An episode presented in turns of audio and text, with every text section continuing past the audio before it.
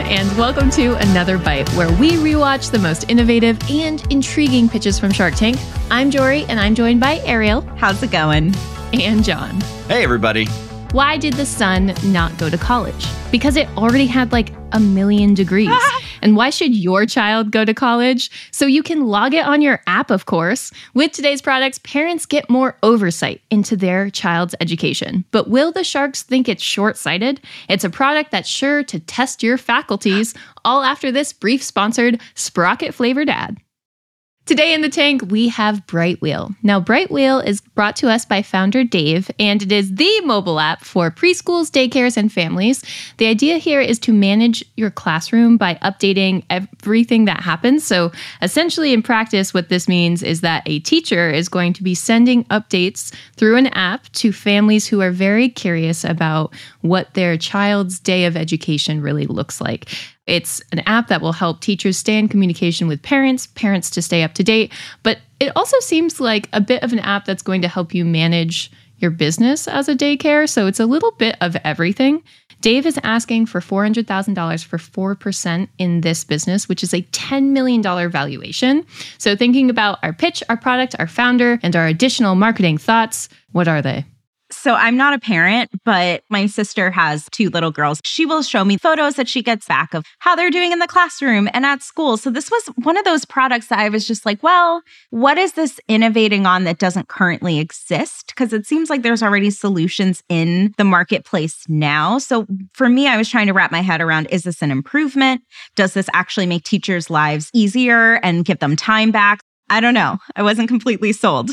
I think your question is the right question, which is like, what problem does this solve that's not already being solved? And I have a perception of this having a child in preschool. Mm-hmm. So it's true. Every day I get an email from my child's preschool and has photos in it and descriptions of what happened during the day. Today, the alternative to using Brightwheel is you take photos on your iPhone and then basically upload them to Constant Contact to send an email. Like that's the current workflow. And what they're saying instead is, instead of just like taking a ton of photos and then going through all the effort to do this stuff, you basically create your programming up front. You take photos during it. It gets mapped against it. You can have more photos in app. You can tag those photos for the kids. Nothing feels worse as a parent than scrolling the daily email and not seeing your kid. You're like, what about my kid? What did my kid do today? And the other thing is, it turns out in preschool, it's not like everyone does the same things all the time. Mm-hmm. Like kids do all sorts of different things during the day. And so it's really hard to capture that in a one size fits all email. So a lot of times I'm like, oh, did you do this today? Because I like feel proud. I like read the email. Mm-hmm. And she's like, no.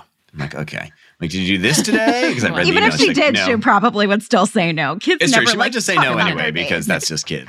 And so I think that's cool is like you can actually kind of map kids to the things that they do and make the workflow better for parents. And I think you probably could get better interactivity and a bunch of things like that that I do think it kind of solves a problem. But even that process of tagging and assigning what each of the different photos are just seems like it adds so many more steps.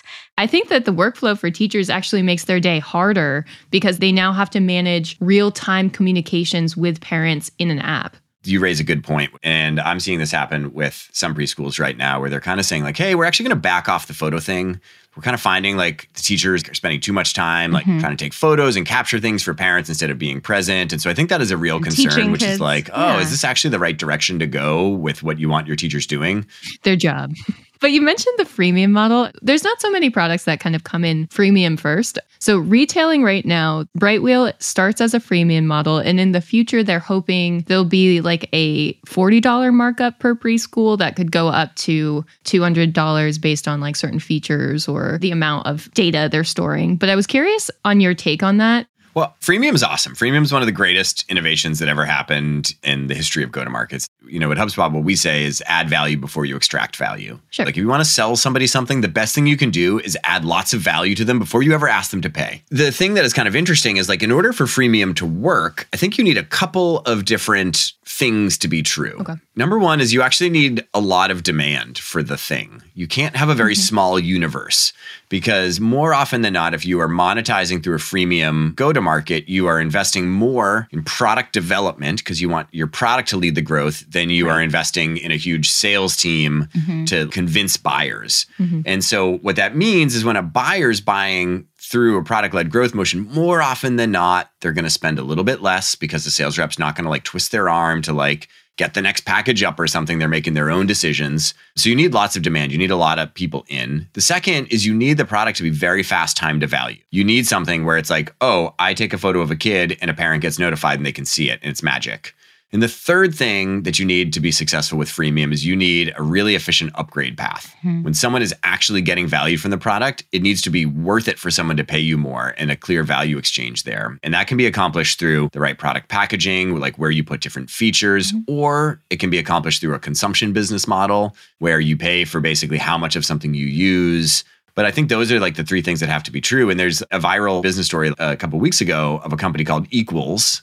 The title of the post was how freemium almost killed our business. And the thing that caught my eye about it was like, it really didn't meet those criteria at all. And so I'm not surprised that freemium almost killed their business. It's worth reading that article, anyone who's listening and wants to know more about freemium, because it's kind of a cool counter take on like, everyone thinks freemium's the rage. It didn't really work for us. But then you have some conditioned buyers is what we used to call them when you're like in store, like people who only purchase things when you know you're getting it at a discount, which is like Bed Bath & Beyond's main demise with their mailers. 20% coupons. Similar thing happens with freemium. You have the folks that don't adopt or upgrade and just kind of stay, or they churn. Freemium is meant to allow people to have ongoing value forever from the free tier of your product. And your business model needs to support that from an LTV to CAC perspective. Right. I think that is how HubSpot accomplishes our mission of helping millions of organizations grow better. As we know, there's lots and lots of organizations that don't have huge business ambitions, and a lot of them use the free CRM. Now, it just so happens we've built our business model in a way that enough of those people do want to pay for value, and it supports us running that model. The key is all about unit economics and understanding what the actual buyer behaviors are. In case you can't tell, I really love freemium. But hey, HubSpot offers free trials too. We do offer free trials too. It's true. But it's a good distinguishment. Yeah. Knowing especially that at its current state, it's got 10 schools in a beta test. It's trying to scale to 2,500 schools, but it's got this freemium model that it seems like they haven't quite figured out. Is it set up for success as a freemium business? I actually think they're in a pretty good spot. I think that there is a lot of demand for this. I think it's a very fast time to value product because I think you can create those feedback loops really quickly. It feels like there's a very clear path to upgrade people and have them pay you more based on the value they're getting from the product. So to me, this is actually a perfect freemium product. I think it's smart of them to go that way. I still didn't get that sense that there is a clear path though. And I feel like there was that conversation around, well, how do you monetize this? Do you have coupons? Do you have in-app ad experiences? Yeah. That was the one piece I was still grappling with. He didn't really have much ideas. It doesn't seem like the founder has a point of view yet on how to monetize it. I think that is exactly right, Ariel. I agree with Chris Sacca that I think you can advertise in almost any app. Yeah. One of Uber's biggest revenue streams now is advertising. Mm-hmm. And so I do think they could advertise. They just need a consumption business model. The more people use the product, the more the preschool should have to pay. And the only thing you have to be careful of there is you can't surprise your customers and say like, oh, well, last month you used this much. Like, you know, you need to design it in a way that it's very upfront how much they'll likely have to pay. But if you have a certain number of students, a certain number of classrooms, a certain number of photos you want to share, that's probably how I'd structure it. Well, you don't want to surprise the schools because they have tight budgets. But you know who don't have tight budgets? These sharks who ultimately started fighting over each other. Yeah, that was the spiciest, most strange shark fight I've ever seen. Okay, so let's set the scene. Mm-hmm. Chris Sacca came on to this very interested in Brightwheel. He wanted to go in. He was very curious about previous valuations and making sure that he gets the most bang out of his buck. Great, love that. But he's like, I want no partners. And not only do I not want any partners, I can't think of a single shark here on this panel that's going to add more value to your deal. And basically, Damon, in the most anti-hype man fashion possible, had already gone out and was just egging on the sharks because Mark took a little bit of umbrage with that. And he was like, are you really that clueless? And not to just give you the play-by-play, although I could talk about this forever, but it got really spicy. And ultimately, Mark started like saying that Chris, as an investor, only existed really within the Silicon Valley bubble. And once you get outside of that bubble, you know, it's Mark's world and he's paying for it. So it was just a very spicy moment. I feel like this is really early Shark Tank. Mark Cuban is the fighter of the pack. Yeah. But it was interesting. This did happen in season 7. So it's a bit ago. But man, shark fight. Shark fight. Feeding frenzy. I'm surprised they both went in together. I mean, I get that it's like a business deal, but like, I don't know, my pride a little bit. Blood in the water. Yeah.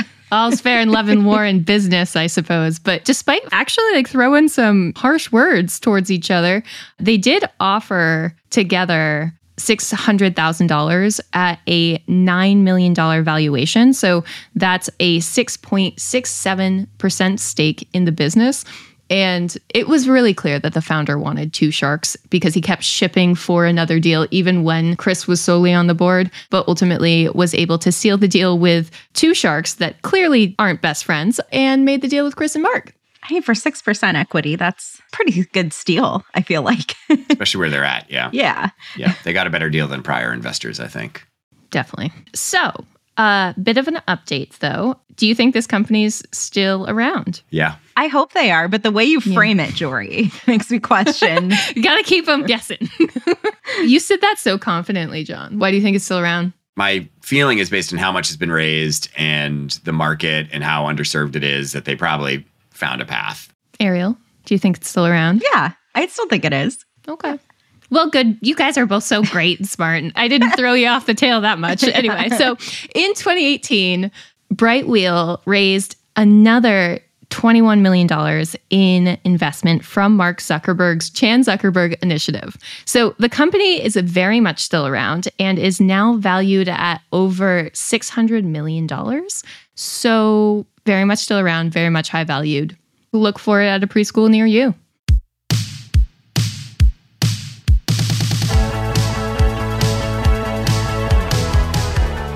Today's episode was brought to you by the magnanimous Matthew Brown. Editing comes from Robert Hartwig and support from Melanie Romero. Subscribe on Apple Podcasts, Spotify Podcasts, or wherever you subscribe to the greatest podcasts ever. That does it for me. See you in the tank next week for Another Bite.